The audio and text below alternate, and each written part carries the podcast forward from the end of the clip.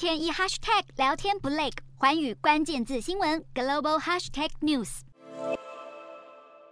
原本想要与全球咖啡连锁店龙头星巴克一较高下的中国瑞幸咖啡，两年前坦承虚假交易高达二十二亿元，财报造假让瑞幸从美股退市，公司一度衰落谷底。面对在美国上市的中企做假账事件频传，美国一直想要出手监管。现在美国上市公司会计监管委员会 PCAOB 与中国证监会达成协议，将允许美国的监管人员前往香港查核在美上市中企的审。计底稿，中国监管机构多年来一直不允许美方对在美上市中企进行审计检查，甚至认为这可能会威胁国家安全。现在看来，中国有所让步，同意这项协议，而这将能避免中企被迫从美国证交所集体下市。